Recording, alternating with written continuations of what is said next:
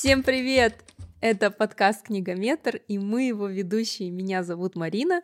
Меня зовут Жанаргуль. Это подкаст о книгах и читателях в современном мире. Мы с Мариной не критики и не профессионалы, но мы читатели. Да, вы можете слушать наш подкаст э, везде, где вам удобно. Если у вас iPhone, то слушайте нас на Apple подкастах. Также вы можете э, скачать себе удобное приложение Яндекс Музыка и слушать нас там. Яндекс Музыка очень удобно, потому что там группируются подкасты из Казахстана, и вы можете прям вот как плейлист слушать все самые свежие выпуски казахстанских подкастов.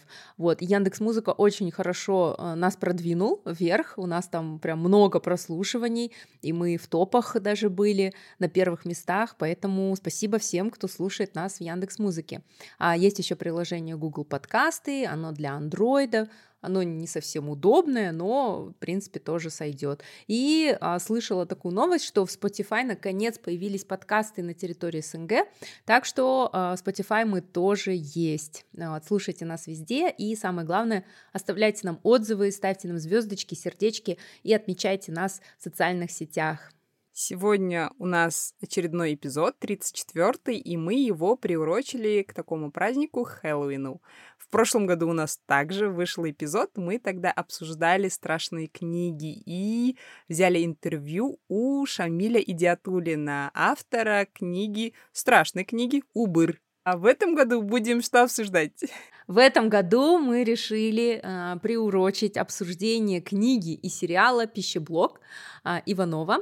И так совпало, что этот эпизод выйдет прямо в канун э, Дня всех святых или Хэллоуина, когда принято пугать друг друга, смотреть страшные фильмы про маньяков, про убийства, про вампиров. И вот как раз-таки свежее то, что вышло на российском рынке, дошло до нас. Э, весь наш эпизод сегодня сегодня будет посвящен этой книге и сериалу, что бывает у нас достаточно редко в последнее время. Обычно мы пытаемся вам дать 20 рекомендаций в одном эпизоде.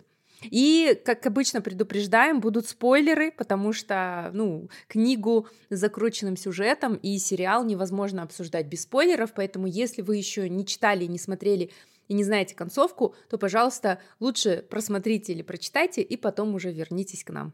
Мы вас предупредили. Что интересно, и в прошлом году, и в этом году у нас э, эпизод, приуроченный к Хэллоуину, открывает российский писатель. Итак, э, «Пищеблок» — роман российского писателя Алексея Иванова. Многие его знают как писателя, у которого географ пропивший глобус есть. Хотя немногие его читали, я в том числе, я не читала эту книгу.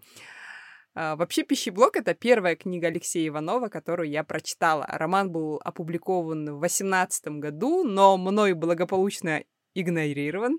И в этом году, когда его экранизировали, я все-таки его прочитала. Роман описывается как мистический подростковый хоррор, ну, можно его отнести. Итак, очень коротко. В центре сюжета пионерский лагерь «Буревестник» во время Олимпиады 80-го года в который заезжает очередная смена пионеров. Их называют Олимпиадная смена, да? Как же их назвали? олимпийская или олимпиадная, потому что э, в этот год, 1980 знаменательный год, когда Олимпиада проходила в Советском Союзе, и все следили, не отрывались от телевизоров, как раз тот самый Мишка, который да, улетел, да. это и вот... плакал. А, да, и плакал, это все оттуда. Да, в книге два главных героя. Это вожатый Игорь, ему около 20 лет, а, и пионер Валерка, около 12 лет. Мы видим пионерлагерь вот с двух сторон. Мир взрослых и мир детей. Вначале описываются обычно лагерные будни, подъем, местная шпана, там лагерные страшилки. Пока однажды ночью Валера замечает, что его сосед по палате пьет кровь из руки спящего мальчика. Представляете? Но утром Валера решает, ему это померещилось. Но когда сцена повторяется, Валера решает разобраться, что здесь все-таки творится. Грех было бы не экранизировать а, такую книгу, потому что здесь есть и ностальгическое прошлое, это пионерский лагерь, и есть также что-то сверхъестественное, это вампиры. Когда-то давно я читала повесть о советском вампире, а, Слепакова. Я рассказывала как раз-таки год назад про эту повесть, где автор также а, совместил, казалось бы, несочетаемое вампира и а, советскую глубинку. Здесь тоже такое сочетание, которое, в принципе, выделяется среди всех других, потому что вампиры у нас все-таки ассоциируются с графом Дракулой, с Трансильванией, либо в последнее время это с белокожим Эдвардом Калином, и вампир при этом а, возведен всегда был в ранг героя. Ну, а тут в пищеблоке вампиры никакие не герои и а, не положительные персонажи, и вы узнаете вскоре почему. Премьера сериала состоялась в онлайн-кинотеатре «Кинопоиск HD» 19 мая 2021 года, и на протяжении а, полутора месяцев а, выходили новые серии. Сюжет, в принципе, повторяет все, что описывается в книге. А, единственное, хочу вам рассказать немного про интересные детали. Я смотрела этот сериал на «Кинопоиске», и в конце, после самого сериала, там есть фильм о фильме. И я всегда с удовольствием смотрю фильмы о фильмах, мне очень нравится бэкстейдж, мне нравится смотреть, как проходили съемки. Я просто вот это обожаю. И, конечно же, когда это сопровождается какими-то мини-интервью и впечатлениями всех участников. Так вот, фильм о фильме очень хороший. Про сериал мы чуть попозже поговорим. А, и больше всего мне понравилось внимание к деталям. То есть а, в самом сериале мы видим по-настоящему советский лагерь. То есть там все детали так хорошо воссозданы созданы. Э, это проявляется и в в самих зданиях и в элементах а, Советского Союза, также в одежде наших героев, в их прическах.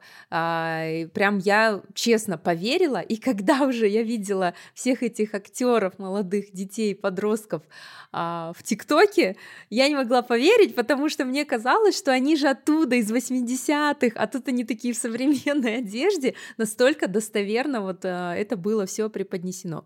И вот в качестве лагеря «Буревестник» а, использовали настоящий лагерь «Искра». Этот лагерь был в разрушенном состоянии, то есть он не функционировал уже лет 15, там не было ни одного целого стекла, а, целого окна, и, в общем, а, вот эта команда художников-постановщиков, они потратили целых два месяца, чтобы воссоздать и привести лагерь в приличный вид, то есть они не просто вычистили там дорожки, они даже выстроили открыли, да, заново тот самый пищеблок, потому что он был в очень плохом состоянии, вот, и а, поэтому мы видим, что вот этот лагерь, он как, как настоящий, как вот из той эпохи, вот, только некоторые эпизоды снимались в других местах, а церковь тоже настоящая, прям вот такая заброшенная церковь, единственное, что она стоит не возле реки, поэтому при помощи вот компьютерной графики а, на вот этих планах, когда нам показывают реку и церковь, это все вот а, смонтировано на компьютере. И даже вот статуя а, пионера-барабанщика, это тоже реальная статуя. А, то есть э, эта статуя сохранилась у одного из местных жителей. А, к ней добавили детали, то есть у нее только было знамя в руках, ой, ну да, в руке, и съемочная группа добавили барабан. Также они создали копию статуи, то есть помните момент, когда она ломается, это на самом деле гипсовая копия. Вот. Так что вот столько деталей, это действительно было плюсом сериала. Также мне понравилось то, как э, цвета, то есть как он был покрашен, и там действительно такая нагнетающая, нагнетающая обстановка. А, что касается промо-сериала, то тут команда тоже очень хорошо постаралась, я всегда тоже люблю вот эти детали, каким образом вот продвигают, что используют в маркетинге. Например, перед тем, как выходила новая серия, всегда выходил ТикТок. То есть команда завела не только профиль в Инстаграме, где можно было даже скачать обои, где были классные а, материалы, фотографии, видео, то есть все вот как вот по традиции жанра, то есть скоро-скоро будем смотреть. И ты знаешь, было очень много а, зрителей, которые ждали, то есть я-то просмотрела все за один присест, а там серии выходили, ну, скорее всего, каждую неделю, да, а, вот, и прям писали, я жду жду, жду, когда же выйдет поскорее. То есть все-таки есть какие-то сериалы, которые могут нас, да, заставить вот так вот ждать выхода, потому что мы привыкли, наверное, Netflix нас приучил, что у нас контент по требованию на Netflix выходит сразу весь сезон, и тебе не нужно ждать выхода. Но вот Кинопоиск решили так не сделать. И, кстати, они выложили не только у себя а, в кинотеатре, но и также на YouTube. То есть можно в свободном доступе посмотреть легально на YouTube все эти серии. Я наткнулась на ТикТок, команда создала не только Инстаграм, но также и ТикТок, и перед а, каждой серией выкладывались различные видео, это были как и просто нарезки, какие-то тизеры из серий по всем жанрам ТикТока, кто там сидит, тот знает, это когда какая-нибудь популярная музыка из ТикТока, и при этом какие-то вот кадры, нарезка кадров а, одного персонажа, да, либо любовная линия между другими персонажами, при этом какие-то там а, субтитры, в общем, это тоже тоже такой уже отдельный, можно сказать, поджанр. И также а, ребята, главные герои, Валера, Анастасийка, Игорь Саныч и а, Вероника Генриховна, они снимались в таких прикольных тиктоках, в трендовых, и я говорю, это смотрелось очень-очень мило и забавно. А книгу ты читала, Марина? Да, я прочитала книгу, причем, знаешь, я начала читать книгу, угу. параллельно начала смотреть сериал. В общем, металась, металась туда-сюда, и вначале все шло линейно, а, все идет прям по книге. Потом меня захватил сериал больше, и я решила не тратить время на книгу, а посмотреть быстро сериал. Я посмотрела сериал, я что-то не поняла вообще концовку, что они так ее скомкали, и я начала читать книгу. Но в книге середку я пропустила и начала читать уже а, последние части. И меня очень захватило. Вообще, в целом, а, книга написана классно. Согласись, она написана так, как вот, э, как если бы вот я взяла свою какую-то книжку из детства, как действительно какой-то там советский писатель, э, книга о дружбе, о школьных каких-то буднях, но при этом там есть щепотка мистицизма, вот. И в этом плане вот книга очень захватывает. Единственное, что она очень долго раскачивается, на мой взгляд вроде бы тебе уже не нужно такого глубокого погружения, потому что автор знает, кто читатель. А, и мы, читатели, мы знаем, как устроено все в лагере, поэтому нам не нужно. Нужно, мне кажется, быстрее переходить вот к основной завязке. Вот чем хороши, например, западные триллеры, там убийство происходит тут же. То есть там начинается книга самого убийства, а дальше тебя уже вводят да, во все остальное. А тут все так цветочки, свет, э, пионерские эти, и ты такой, ну когда, ну то есть если бы я не знала, что будет что-то там, то я бы, наверное, ну, не поняла сразу, я бы, наверное, бросила, и потому что только через, не знаю, через несколько глав, по-моему, все действие и начинается. Кстати, да, книга читается очень быстро, и мне тоже понравилось, знаешь, что не было злоупотребления вот этих метафор, сложных слов, много детского сленга, но он вообще не режет ухо, и прямо повествование льется очень ровно и прям не спотыкаясь. Мне тоже это понравилось. Ты знаешь, а мне кажется, было сленга очень много и зачастую не к месту. То есть там все говорят только сленгом, и не только сленгом, но и в книге, и в сериале, знаешь, вот я сразу перейду к минусам, да, все дети очень агрессивные. И я потом читала тоже отзывы, и я сама не застала пионерию, я не знаю, какими были пионеры и пионерские лагеря. Но я ездила в такие лагеря, там дебатный лагерь, еще какой-то лагерь. Я, в принципе, понимаю, как там устроена жизнь, и дети, они всегда одинаковые. Так вот, а дети обычно не такие злые, не такие агрессивные. И я читала отзывы, что обычно в пионерские лагеря отправляли отличников учебы, то есть очень приличных, ну то есть э, примерных детей. А хулиганов чаще всего не отправляли. Но там у нас есть Бекля, Беклемишев, да, который прям вот натуральный зэк и гопник. Зрители той эпохи, ну, которые застали пионерские лагеря, они пишут в комментариях, что ну не мог такой мальчик быть э, вот в этом лагере. Или, например, то, как Жанка Шалаева разговаривает. Да, такие девочки всегда были, и девочки, которые использовали сленг, и намеренно показывали себя такой хулиганкой. Крутой. Но да, крутой, но они не изрыгали это постоянно, да, а тут Жанки вроде кто-то по-доброму обращается, она, я тебе глаз на жопу натяну. И так она все время общается, да. И вот в это я не верила. То есть такое ощущение, будто автор специально хотел нам показать, какие вот все, знаешь, с такой позиции взрослого. Mm-hmm. То есть то, как вот взрослые бабки там, бабки сидят у э, лавочки и говорят, что за молодежь пошла, вот, и считают всю молодежь э, невоспитанной, точно так же, как будто бы автор немножко забыл, хотя он говорит, что он прекрасно все помнит, и поэтому ему так, ну, переда- передать достоверно смог он персонажей. Но вот это меня прям очень задело. Все агрессивные, все злые, все друг на друга орут, все этот, ну, то есть, и при этом они как-то еще дружат, но при этом они очень агрессивны. Ну, то есть, есть все равно разница между дружескими подколами, да, и между вот, э, вот тем, что они делают. А тебе так не показалось?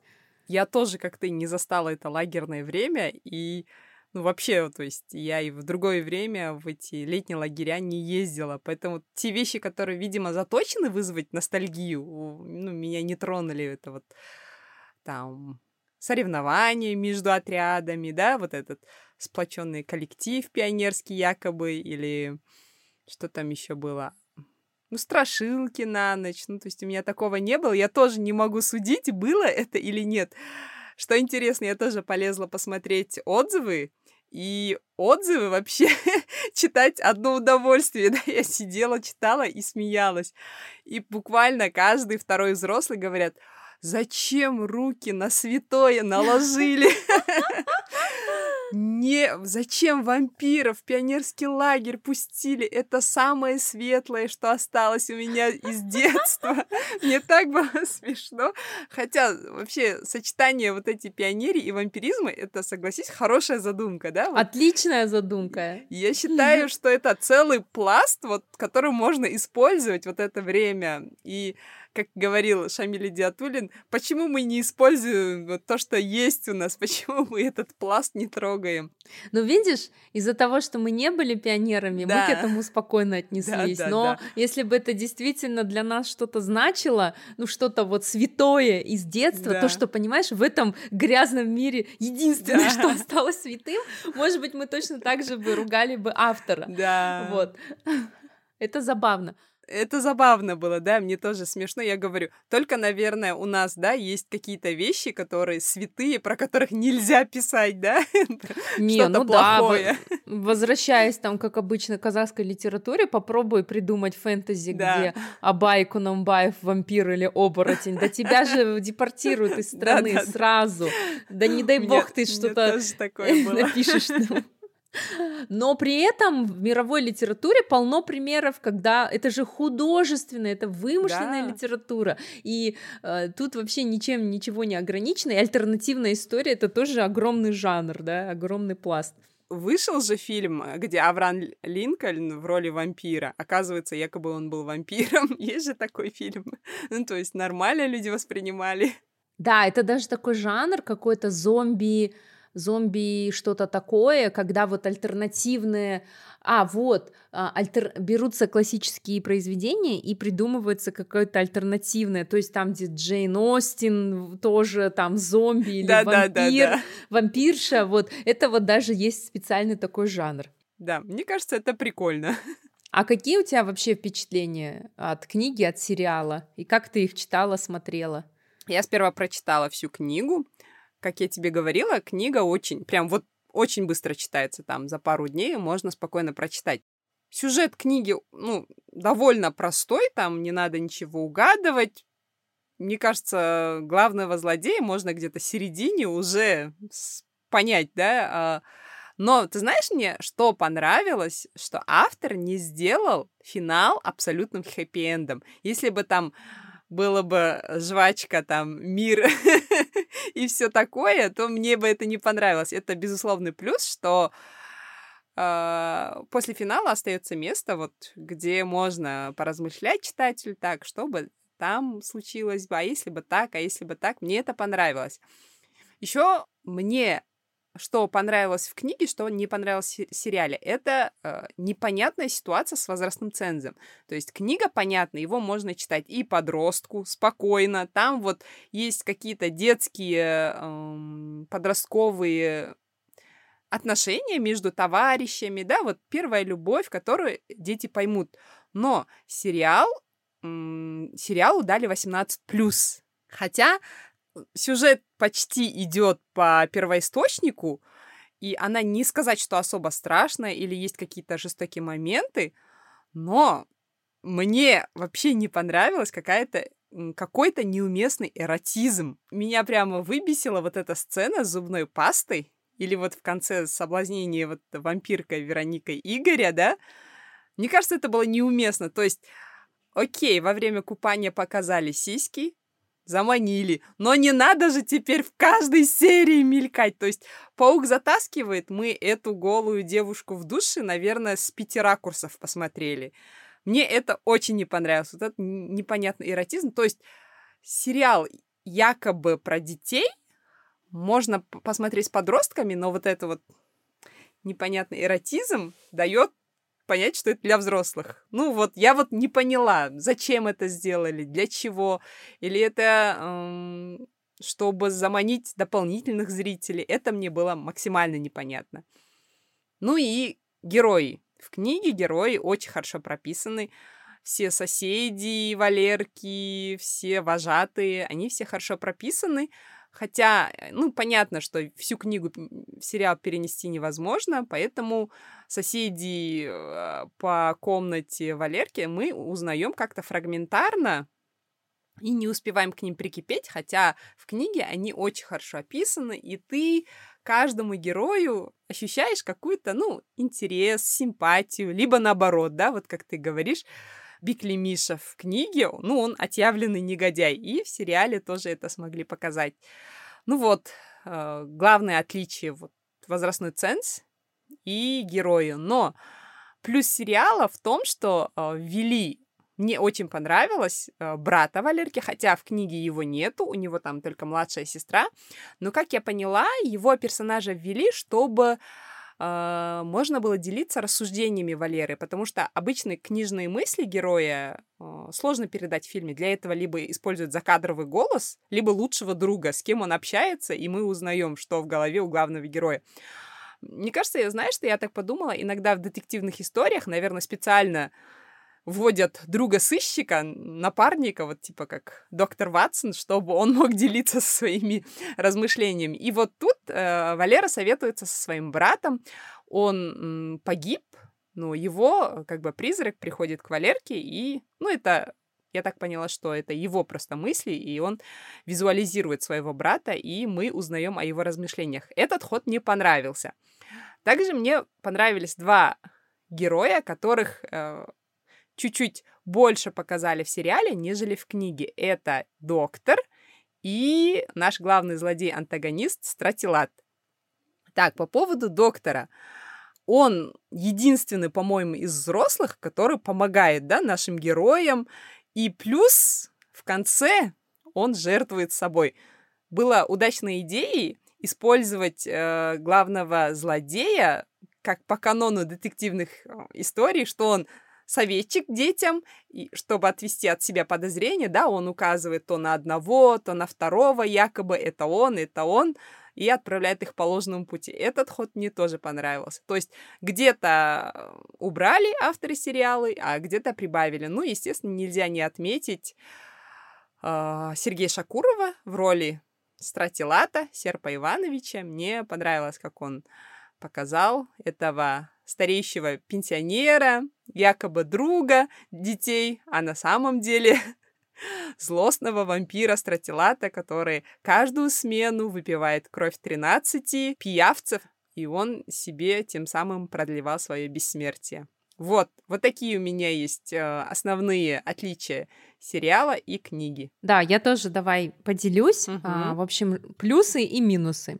Из плюсов, ну, во-первых, э, повторюсь опять, смесь вот этой какой-то ностальгии советского правильного прошлого и какой-то хтони, чего-то там а, такого темного. Это прям очень крутой ход. И, как я уже говорила, в сериале а, передан вот этот зловещий дух тем, как вот покрашен сериал и тем, как нагнетается, как только наступает ночь, ты уже в предвкушении, ты знаешь, что сейчас будет страшно. И действительно, вот эти все страшилки детские, они предшествуют вот этому, потому что я помню вот эти страшилки, а, я помню, как мы любили друг друга пугать, и ты вот пугаешь друг друга до смерти, а потом вы все хихикаете, когда что-то падает, и вы не можете даже выйти в коридор или в туалет, и вот, и вы все смеетесь над этим. И вот эта вот почва, она прям очень классно. То есть они говорят, начинается сериал с того, что, ну и э, книга, вот э, легенда о гарнистке,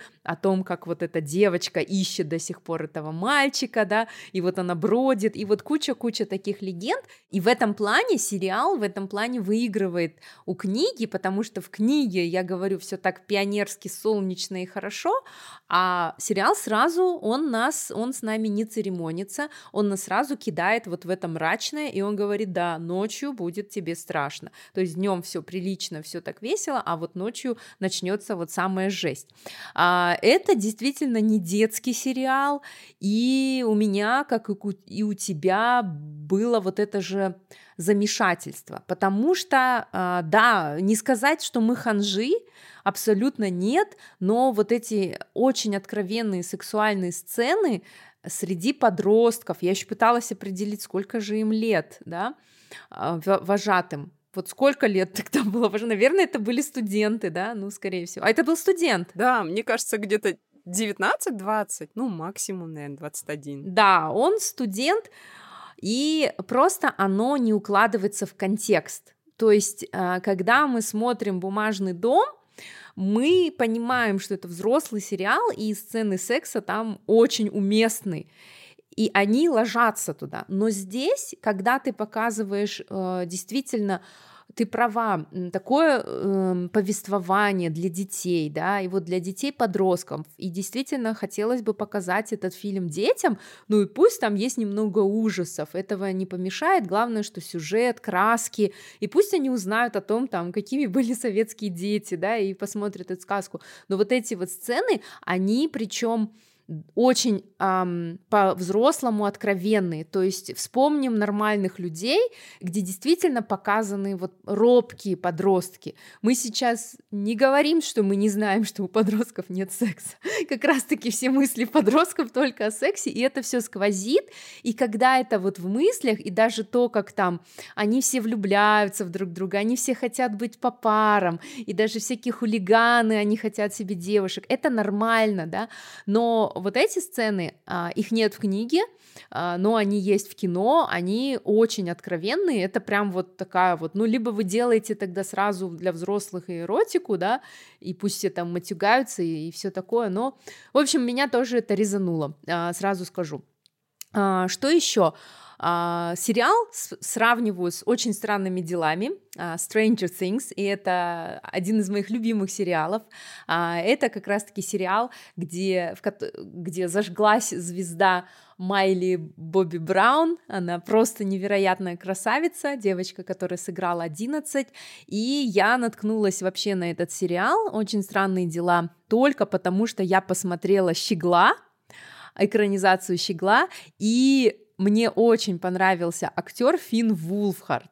И я начала его гуглить, и все пишут «Звезда очень странных дел», «Звезда Stranger Things». Я такая, что за Stranger Things, о котором я ничего не знаю? В общем, я посмотрела все сезоны а, «Очень странных дел». И а, да, сериал в чем-то напоминает, а, вот эти сериалы похожи, а, тоже. Это э, дети, школьники, случается что-то сверхъестественное, школьникам, детям на подмогу приходят подростки, то есть у них должен быть какой-то старший товарищ, потому что, как мы знаем, у детей никуда не пустят, ни в одно учреждение, ничего они не смогут делать, поэтому у них всегда есть какие-то товарищи-подростки, у которых больше прав полномочий, и всегда есть взрослые. И мне нравится, что у всех должна быть своя линия, и в пищеблоке тоже. У взрослых свои линии сюжетные, у а, юнош, юношества, да, свои линии, у детей свои. И потом они вот, и все а, вот это сверхъестественное их всех объединяет.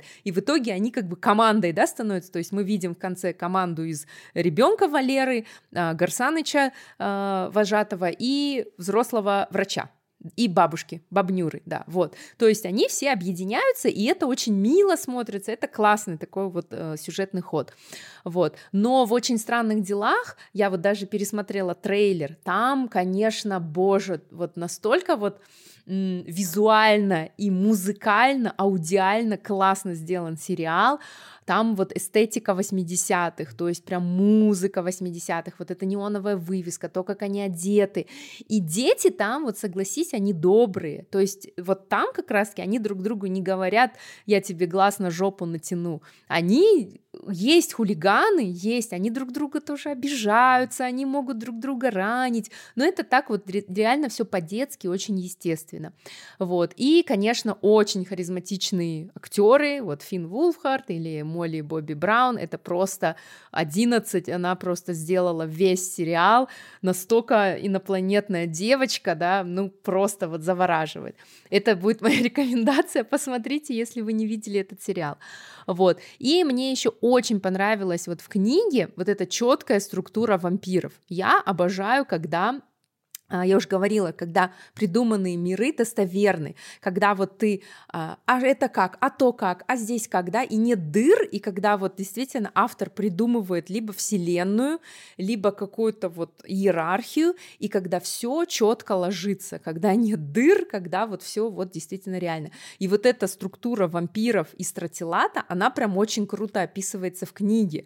То есть есть стратилат, а он кусает э, этих людей, которые становятся пиявцами. Дальше, дальше вот эта структура, что у каждого пиявца есть свое стадо, и он только их кусает, то есть он от них, а, от своего стада пьет кровь, пьет по чуть-чуть, чтобы они не умерли, при этом каждый вампир должен быть принесен в жертву стратилату через каждый месяц, поэтому в течение года они все умирают. Вот эта структура прям четкая, но в сериале они как-то до этого пока докапывались, докапывались, докапывались, я там ничего не поняла, вот честно, из сериала, я только в книжке все это поняла. Вот, еще мне очень понравилась история, вот эта линия Серпа Ивановича, прям вот классно тоже то, что сняли. Конечно, видно, что там победнее бюджет, да, там, ну, как-то видно, что м, снимали там в павильоне, все это красили, мало людей, масштабности вот этой войны не чувствуется. Но сама линия прикольная, и мне очень нравится то, как в начале ее показывают со слов как вот мы знаем Серпа Ивановича как какого-то героя, а в итоге оказывается, что он, оказывается, подлец, и вот эта линия с его братом, и как брата он посадил, и как этот брат страдал, и как эта маленькая девочка прям вообще такая Uh, вот эта баба Нюра в юности, какая она классная, что она в этих ботиночках бежит к тюрьме. То есть тут вот что-то реально такое жуткое, да, такое нагнетающее и очень-очень крутое. Теперь из минусов сериала. Я уже говорила про агрессивных детей, про эротические сцены. А родители вампиры, вот я не поняла, зачем сделали родители Валеры, зачем маму сделали вампирессой. То есть у него сын был, а, ой, сын, брат старший, был пиявцем, да, и он пришел и не с того укусил свою маму, и мама стала тоже пиявцем, да, а как она могла это сделать, если только стратилат может кусать и обращать в пиявцев? То есть пиявцы, они кусают только стадо, но мама превратилась тоже в вампира. Окей, как жил брат и как жила мама, где они брали, где, а у кого они сосали кровь. Вот эта линия не раскрыта. И мама вообще какая-то современная, она мне не понравилась, она вообще со своими бровями и полными губами очень из 20, 20 года, а не из 1980-го. Вот эта линия, нафига она была, для того, чтобы просто Валера сказал, заберите меня домой, они сказали, нет, сын, останься, и типа они так сказали, потому что мама вампирка. Короче, я не понял, они не доработали эту линию, и она дальше никуда не ведет. То есть, что с мамой? пиявицей, кого она кусает, почему она не умирает в таком случае, да? Очень много вопросов. А, что еще? Из отзывов прочитала, что нестыковки — это много упоминания Бога, святая вода, церковь и крестик на Анастасийке. Вот э, читательница на Тресси или не помню на каком-то сайте пишет, что ну не могло быть такого в Советском Союзе в 80-м году. Даже если бы бабушка подарила, это было бы втихаря, в пионерлагерь девочка бы ни за что бы открыто крестик не носила. То есть, если наши слушатели не знают, то в Советском Союзе был атеизм. Не позволялось вообще э, как бы показывать свои какие-то религиозные наклонности, то есть нельзя было верить в Бога, а тем более делать это публично. Вот, то есть у меня дедушка был коммунистом, не верил ни в какого бога до самой своей смерти. Ну, это потому что идеология такая. Вот, а бабушка, например, стала вот верующей. Так что вот эта нестыковка, скомканная концовка, я уже сказала, я вообще не поняла, вот реально, Жан я не поняла, что Валера стал стратилатом сериал закончился, я такая, почему да. он зашел в эту горящую херню?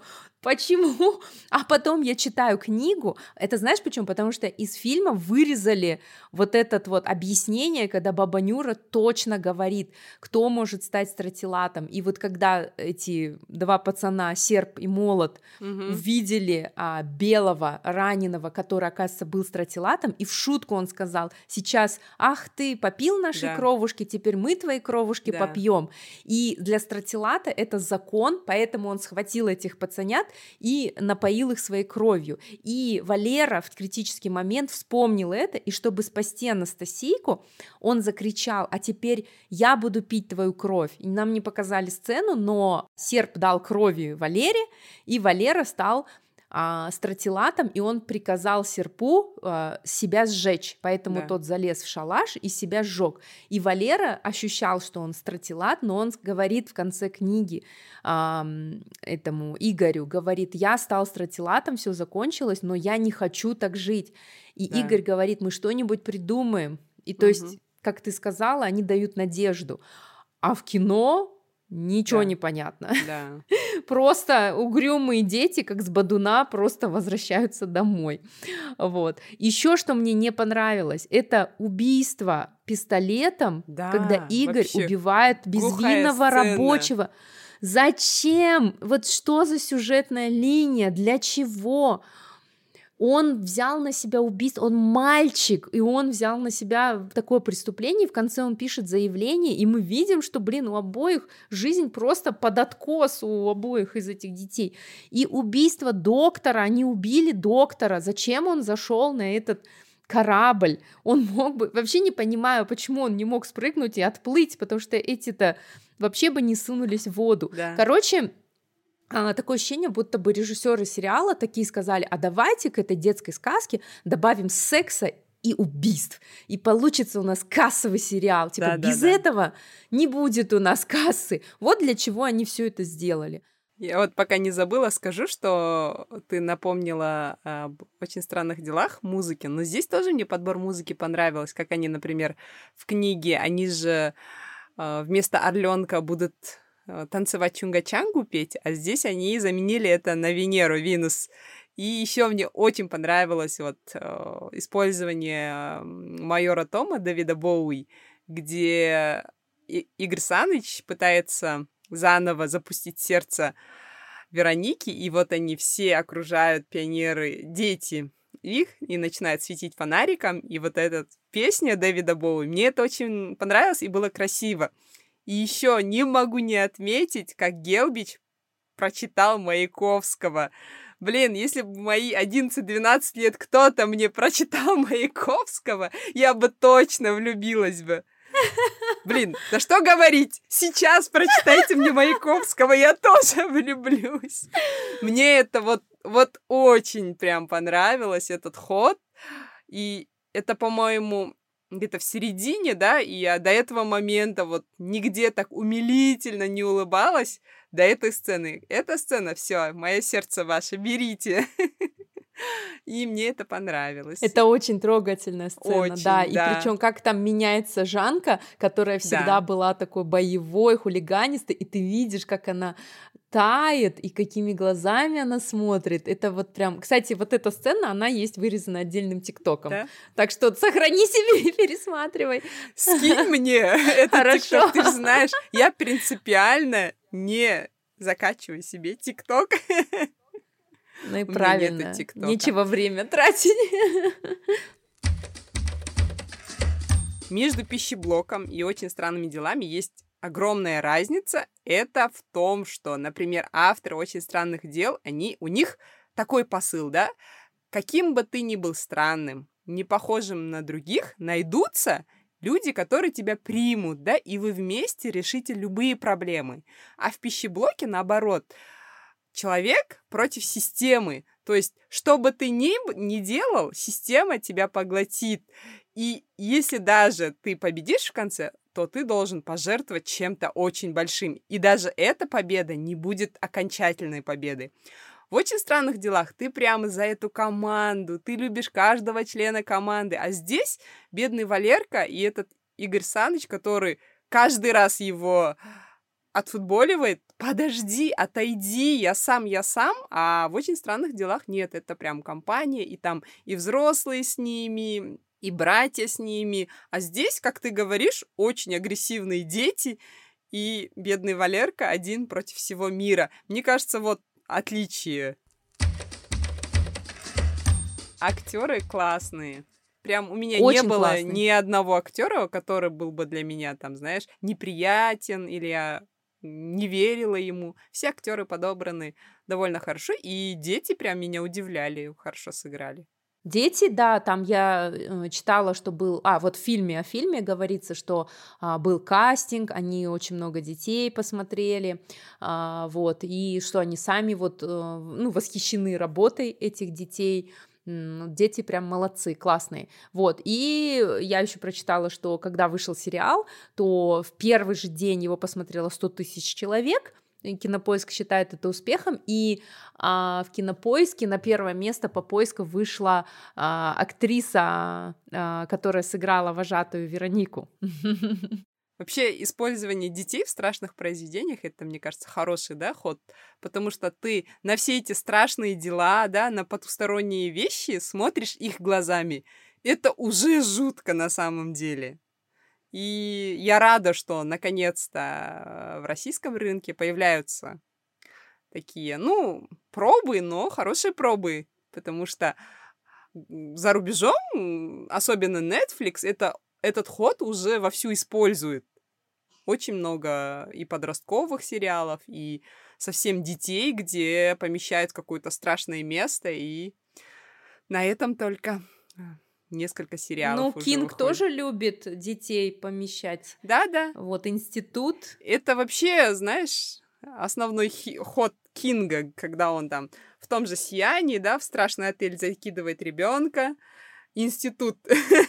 То же самое с детьми происходит, страшное. Вообще, очень странные дела. Это авторы, они вдохновлялись Кингом. Ну, в частности, это его главная книга. Для меня «Оно», где как раз-таки команда из детей, из мальчиков и одна девочка борются с тем самым клоуном Пеннивайзом, mm. который, по-моему, ассоциируется уже с Кингом, да, полностью тот самый клоун. Я не читала, не смотрела, но мне кажется, это как... А кто, как не дети, Жан Аргуль? Потому что если ты поставишь взрослым бороться со сверхъестественным, взрослый вот я скажу, да ну нафиг, я не пойду туда, и все. А кто, как не дети с их любопытством, да. тебе страшно, но тебе любопытнее намного, что ты можешь даже Это умереть. Точно. И как раз-таки у них возникают всякие дикие идеи, и вот они думают как, и они думают, они реально верят в то, что им по плечу. Когда даже я читала Гарри Поттера, мне иногда хотелось сказать, да вы три маленьких ребенка, какое зло вы собрались там усмирять, но дети-то верят в это, что Да. они действительно борются со злом. И поэтому, наверное, а, вот все авторы и запихивают детей вот в эти все сверхъестественные истории. Вот в двадцатом году, в прошлом году, в Netflix вышла экранизация комиксов сына Стивена Кинга Джо Хилла. Он под этим псевдонимом пишет. Комикс называется «Ключи Локков», и вот э, Netflix э, экранизировал в одноименный сериал.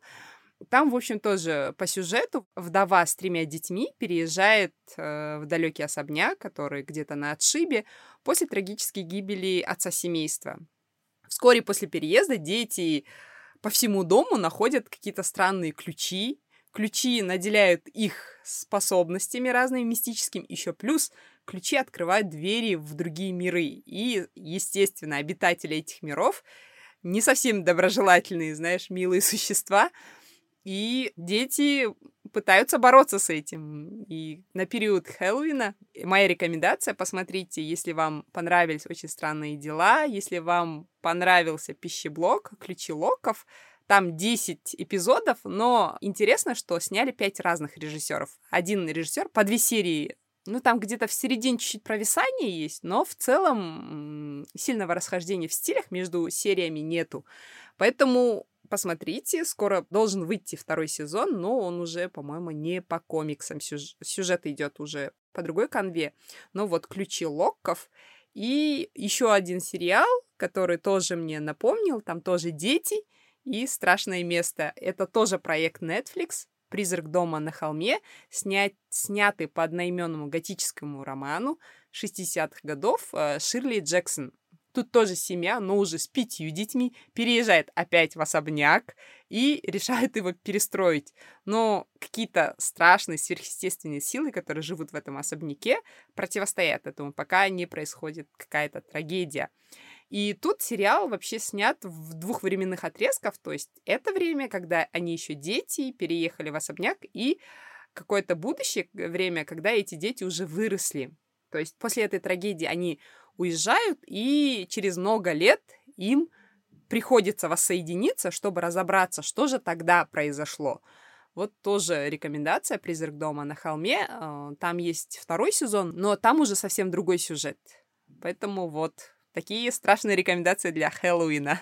Мои рекомендации будут не про детей, а про взрослых. Я уже, знаешь, куда только я не впихнула свой любимый True Crime. И, наконец, мне предоставилась возможность впихнуть его в подкаст. Вот, я в Инстаграме, в Телеграме просто таки из всех труб кричу, как я люблю True Crime, и я стала большой фанаткой True Crime. А, True Crime — это такой жанр, а, ну, как понятно, перевод — это настоящие преступления, то есть это а, не про вымышленные преступления, не какие-то триллеры, хорроры, да, там, детективы, это все либо документальные фильмы, или подкасты, или статьи, любые истории про настоящих убийц, про настоящие секты, серийных маньяков, и я вот как-то незаметно на все это подсела, видимо, моя любовь к детективам, триллерам вот вылилась в это. В общем, а, я постоянно слушаю подкасты True Crime, и что мне нравится в них, это, конечно же, завязка, история, и то, что вот эту историю хочется дослушать до конца, и самое главное, как ее рассказывают. Поэтому мои рекомендации будут такие. Это подкасты. А, Первый подкаст — это «У холмов есть подкаст». Это брат и сестра Тима и Валя Назаровы. Валя Назарова писательница, она как раз-таки пишет детективы, и Валя готовит а, всю вот, а, вот эту вот сценарную часть подкаста. А Тима работает в IT, а, и он просто поклонник, а, поклонник true crime и преступлений. Они очень тщательно готовятся к каждому выпуску, рассказывают, сколько фильмов, документалок, книг даже читают, переводят англоязычные статьи, и всю вот эту компиляцию потом а, перерабатывают и рассказывают нам.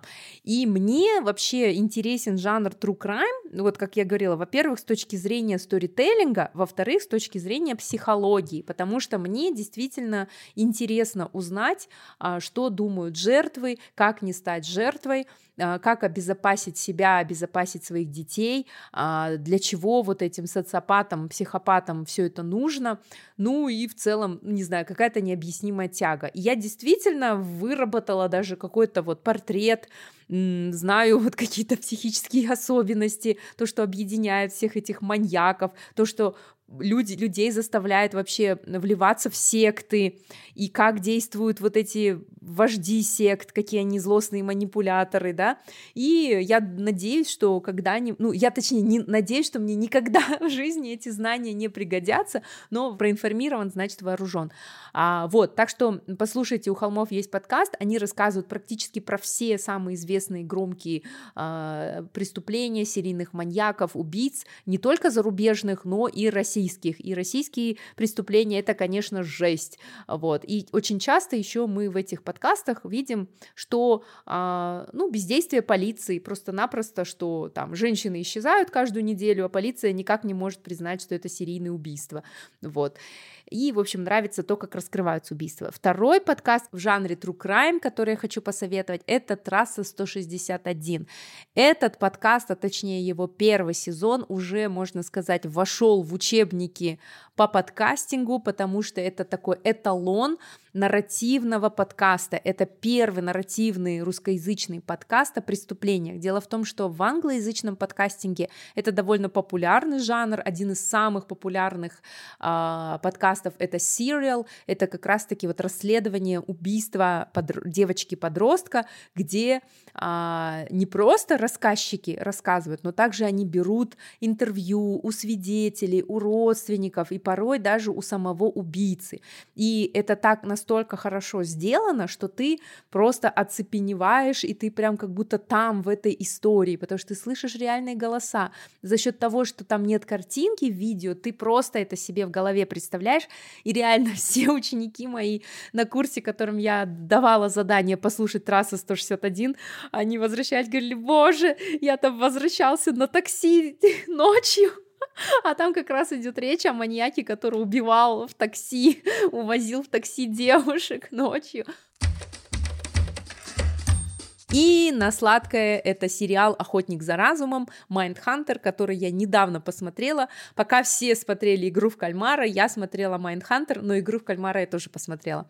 Вот, а «Охотник за разумом» там всего два сезона. Это про ФБРовцев, которые интервьюируют вот этих самых серийных маньяков убийств для того, чтобы а, понять, как у тех устроен мозг и использовать это при раскрытии или даже предотвращении преступлений.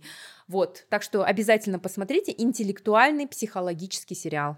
Кстати, Mindhunter — это тоже экранизация, так что мы не отходим от темы нашего подкаста. Точно. Потому что мы обсуждаем не просто кино, мы обсуждаем только экранизации. А так, конечно, страшных сериалов очень много. А да. А мы именно экранизации. Друзья, так что мы уже говорим час. Надеемся, вам понравился этот страшный эпизод. Если что, переслушайте наш предыдущий, который мы выпускали в прошлом году. Он называется «Почему мы хотим быть напуганными», где мы вообще разбираем природу страха в литературе, и там есть еще очень классное небольшое интервью с Шамилем Идиатулиным или Наиль Измайлов, его творческий псевдоним. Это был 34-й эпизод подкаста «Книгометр». Слушайте нас, пишите свои комментарии, спорьте с нами. У нас есть э, телеграм-канал, и там же есть телеграм-чат. Вот там вот наши слушатели уютненько тусуются и обсуждают. Если вы согласны с нами или не согласны, обязательно пишите, давайте подискутируем. И все упомянутые и подкасты, и сериалы будут в описании этого эпизода. Поэтому наслаждайтесь страшными сериалами. Да, и сколько сантиметров мы прочитали сегодня? Мы же опять забыли. Ну, ну пищеблок, пищеблок сколько там? Да, ну, максимум, наверное, 2 сантиметра. У меня электронная книга. У меня тоже электронная книга. Ну, ну наверное, полтора-два сантиметра. Да, полтора-два сантиметра книг. Но посмотрели очень много сериалов. Да. Всем пока. Всем пока, ребята.